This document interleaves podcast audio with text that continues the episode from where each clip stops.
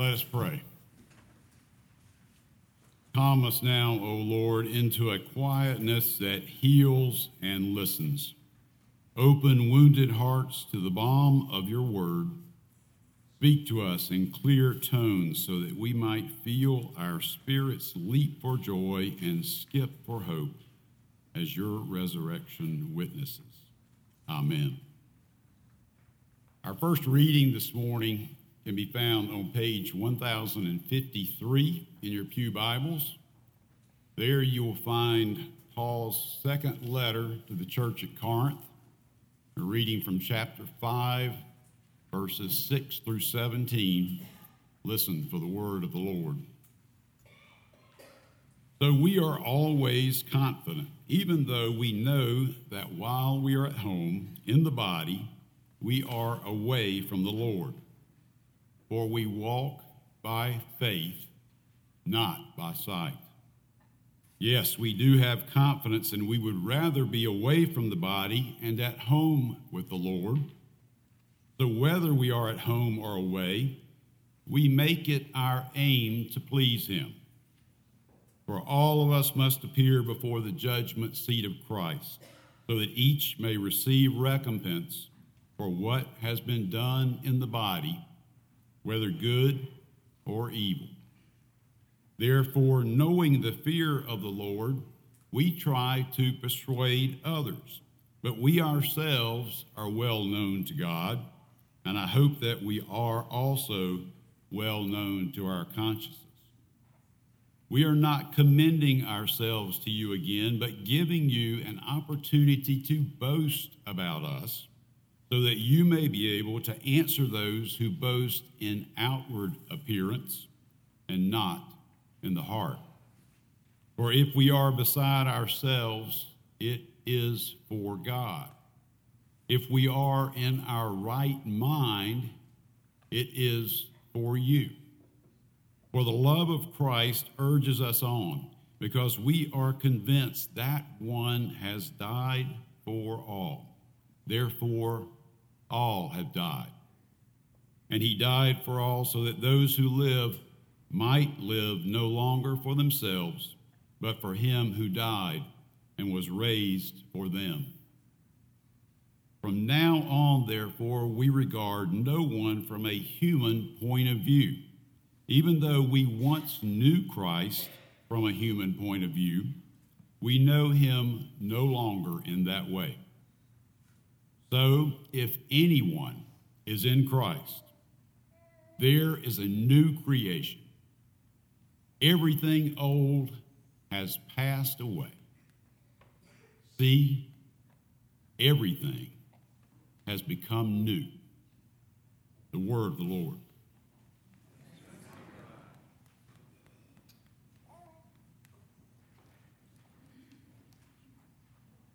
Our second reading comes from book of 1 Samuel, chapter 15, beginning at verse 34 through chapter 16, verses, verse 13. Then Samuel went to Ramah, and Saul went up to his house in Gibeah of Saul. Samuel did not see Saul again until the day of his death. But Samuel grieved over Saul, and the Lord was sorry that he had made Saul king over Israel. The Lord said to Samuel, How long will you grieve over Saul? I have rejected him from being king over Israel. Fill your horn with oil and set out. I will send you to Jesse the Bethlehemite, for I have provided for myself a king among his sons. Samuel said, How can I go? If Saul hears of it, he will kill me. And the Lord said, Take a heifer with you and say, I have come to sacrifice to the Lord. Invite Jesse to the sacrifice, and I will show you what you should do. And you shall anoint for me the one whom I name to you. Samuel did what the Lord commanded and came to Bethlehem. The elders of the city came to meet him trembling and said, Do you come peaceably? He said, Peaceably. I have come to sacrifice to the Lord. Sanctify yourselves and come with me to the sacrifice. And he sanctified Jesse and his sons and invited them to the sacrifice. When they came, he looked on Eliab and thought, Surely the Lord's anointed is now before the Lord. But the Lord said to Samuel, Do not look on his appearance or on the height of his stature, because I have rejected him. For the Lord does not see as mortals see. They look on the outward appearance, but the Lord looks upon the heart. Then Jesse called Abinadab and made him pass before Samuel. He said, Neither has the Lord chosen this one. Then Jesse made Shammah pass by, and he said, Neither has the Lord chosen this one. Jesse made seven of his sons pass before Samuel, and Samuel said to Jesse, The Lord has not chosen any of these. Samuel said to Jesse, Are all your sons here? And he said, There remains yet the youngest, but he is keeping the sheep. So Samuel said to Jesse, Send and bring him, for we will not sit down until he comes here. He sent and brought him in. Now he was ruddy and had beautiful eyes and was handsome. The Lord said, Rise and anoint him, for this is the one. Then Samuel took the horn of oil and anointed him in the presence of his brothers. And the Spirit of the Lord came mightily upon David from that day forward. Samuel then set out and went to Ramah. This is God's word for the people of God. Thanks be to God. So, the book of Judges is, historically speaking, the book whose events immediately precede the book of Samuel. Now, hopefully, you remember what Dr. Massey taught us about uh, the time of the judges in his series on Gideon. You know, the five S's sin, slavery, supplication, salvation, and silence. And if you didn't remember all of them, I have to admit that earlier this morning I said to him, I've got four of them, but I can't remember what the fifth one was, and had to have him help me, so it's all good. He didn't remember every detail. But basically, the story of the judges is a story in which there's a leader who, who rules, and there's peace in the land for about 40 years, which is kind of a biblical euphemism for a really long time. And then the people would get in trouble again. They would quit following God. They would be sold into slavery or have some other leadership arise that was not good for them. And God would need to raise up another judge to settle things down for a while. And this happens over and over and over and over and over and over. And are you tired of me saying over yet? Again. And the people got tired of this cycle. And finally, they cry out to God Maybe what we need is a king. You should give us a king. We need somebody to take charge, to fix everything, to make us be like that group over there. They have a king, and everything over there is fine. So all we need is a king, and we're all good. And they get Samuel, the prophet, to argue with God. And God relents and says, Okay, I don't think you need a king. I don't think you should want a king. But I will give you a king. And so Saul is anointed the first king of Israel. Except as it turns out, God may have known what God was talking about, and having a king was not the best thing for the people of Israel. And by the time of the beginning of today's story, God has made it very clear that Saul is no longer acceptable for this work and is done being king. Samuel grieves. For Saul was his friend and his protege. He was the man that he had anoint, anointed king. But Saul had become too interested in his own power and possessions and his own decisions and he kept making decisions that did not fall in line with what God had asked him to do. He disobeyed God over and over again. And finally, God says, Enough. This is over. And this time, I'm going to choose a king. If you must have a king, I get to choose. And even though Samuel knew God was right and very publicly declared that Saul was no longer in benefit of God's support, Saul was still heartbroken. And God has to go to Saul and say, okay, you have grieved long enough. It is time to move to new things. Go down to Bethlehem. and see Jesse. Now, Samuel is very quick to respond with his fears about what Saul will do if Samuel goes to anoint a new king. After all, while Samuel has publicly announced that God has rejected Saul, Saul is still the king. And kings have been known to be a little unhappy when someone announces that a new king is going to take their place. Just think about how happy Herod was to hear that the prophesied Messiah had been born. And I wonder too if Samuel's fear was a little, even a little larger than his fear of what Saul would do. I wonder if he was afraid that maybe the next king might be just as bad or worse than Saul. After all, God had said that any king was not the best choice for Israel. Maybe it was a fear of change. You know, we've gotten over that in this day and age. We love change, right? But, you know, back in those days. And Saul made some bad choices, but, you know, he could get better. There's still hope.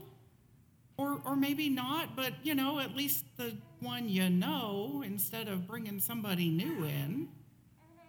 Or maybe it's just a little bit of Samuel's stubbornness showing, you know, God, I already anointed one king and that didn't go well. I don't think I'm going to go through that again. We resist God's instructions at times, don't we? After all, we've already been burned. When our hopes and dreams have been disappointed, it makes us at least a little bit more wary to do that new thing, to enter into a new relationship. Sometimes our fears prevent us from placing our hopes in any kind of leader, a political leader, or for wanting to wait through the process of finding a new minister or, for, or enter into a new friendship or begin dating again. Try something new to start a new business. Step out into a new thing. And we ask ourselves, well, well, you know, what, what do I do if this is even worse than the last relationship? Do I really want to go through another change in my life? Maybe I just need to go find some place where things won't change. And worst of all, we worry that maybe if we try again and fail, that that means that not only is the world rejecting our choices, but God might be too. But God cuts through Samuel's fears and insists that he go where God is telling him. And after some persuasion, Samuel quits his grieving, calms his fears, and goes to Bethlehem, where Jesse begins to introduce his sons. Now, right off the bat, Samuel's got it figured out. I know why you sent me here. Eliab comes into the room, tall and handsome, clearly a warrior, the eldest son, because, of course, who else is the best choice? But God steps in before Samuel can pull out his horn of oil and rebukes Samuel. No, not this one. You can almost hear God saying, Could you just stop and listen for a minute? God points out to Samuel that while outward looks are important to human beings, while we think we know the obvious choice, that God is most concerned about the heart of the one who would be king. Later, during the story of David and Goliath, we find out that Eliab has quite a temper, but no courage to actually stand up and fight when it's important. He would not have been the right one to be king, but sometimes it takes a while to understand why God is moving us away from what seems the obvious choice. Nearly 20 years ago, over 20 years ago at this point actually, I was searching for a church job in our new community in North Carolina. And I'd been in conversation with a couple of congregations, United Methodist at the time as it happens. And I was talking to two churches, and one of them was, you know, fairly quickly discerned to not be a good fit on either direction. But the second one seemed like it should be just right. It was a church very much like the congregation I had just left in Tampa. It wasn't going to be an exciting thing, but comfortable, what I was used to. They were offering an acceptable salary. Their worship style and programming was exactly what I was used to. The minister seemed interested in having me come to the church. I had met staff, and it appeared that we would get along. And if they had called me in those first weeks after my interviews, I would have gone there. It was, after all, the obvious choice. However, as such things sometimes do, the process just seemed to drag on and on. They were going to do all of their due diligence. And I prayed about it. And I talked to friends and I fretted about it and waited rather impatiently to be chosen. And I began to get very frustrated and concerned, and at least a little bit confused, as what I had considered to be an obvious choice where I was sure they were going to call me and I was sure I was going to go there just didn't seem to be coming together. Finally, a friend suggested that I get on the computer and see if there might be some other churches that were looking. Maybe look outside the Methodist denomination. After all, you went to Presbyterian college. Maybe you should look at a Presbyterian church. Maybe. And sure enough, I discovered a Presbyterian congregation just a few miles from our front door that was looking for their first full time educator. And walking through that process with them made it very clear that God was calling me to that congregation, clear in ways that I had not felt with the other church. I did not yet even then fully understand, but I know now that God had directed me to where I needed to be. It wasn't a perfect relationship. I wasn't a perfect educator. They weren't a perfect congregation. And there were some times when I wondered whether I had made the right choice. But I can tell you now that I know that the path that I was placed on by God in going to Shallowford Presbyterian was the one that ultimately led me to interim ministry and that led me to this pulpit, that led me to be, being now a part of this community of faith. And I know that I am not perfect and that we are not perfect, but I do believe that God calls us and tells us when, even against our will, sometimes we are made to stop and listen. God has Samuel go through Jesse's first seven sons, and none of them are the right choice. Samuel must have been confused and frustrated too.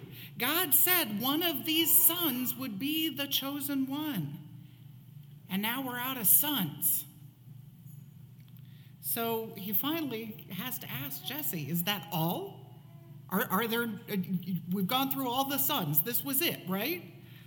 But Jesse admits that no, well, actually, there's one more. But, you know, he's the youngest and he's out in the field with the sheep. We didn't really think he needed to be here for this. He couldn't possibly be the chosen one, could he? The youngest one with the sheep tending job whose father didn't even bother calling him in from the field.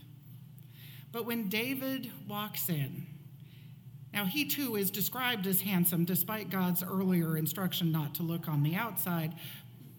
But God also sees in David's heart, not just in his appearance, and tells Samuel at last, This is the one. And so Samuel is finally able to bring out his horn of oil and anoints David's head, making him, and that moment, the king of Israel, even though for right now that's still just a secret between Samuel and God. But the scripture tells us that the Spirit of the Lord descended upon David at that moment and went with him throughout his life. David didn't turn out to be perfect any more than Saul. However, despite his imperfections, he had a genuine love of God and of his people, and his kingdom is still remembered by the Jews for the way in which it united their people. His reign is remembered by us as Christians too, not just for what it did in our history and for the Jewish people, but because it was in David's city and to David's family many generations later that Jesus was born to bring the vision of God's ultimate kingdom to the world. So, how do we know when we are being guided by God in making a choice? Despite his grief and fears and sometimes resistance, Samuel did stop and listen for God's direction. Even when it seemed confusing and the answer went against cultural norms and practices, Samuel finally figured out that he needed to just wait and listen for God's word. He had, then had a hand in anointing one of the great kings of our faith history. When he was willing to finally set aside his own opinion and allow God to direct the choice, Samuel found the one who was said to be a man after God's own heart. Now, you may have noticed there have been some changes around here in the last few years. And there are some pretty major changes coming in the next few months. And, like it or not, that won't be the end of changes that happen here at MPPC or anywhere, for change is constant and inevitable. Nevertheless, as a community of faith, you have some choices about how you will respond and whether you will listen for the word of God. And so today and for the coming days, what I pray for you and for me and this community of faith is this.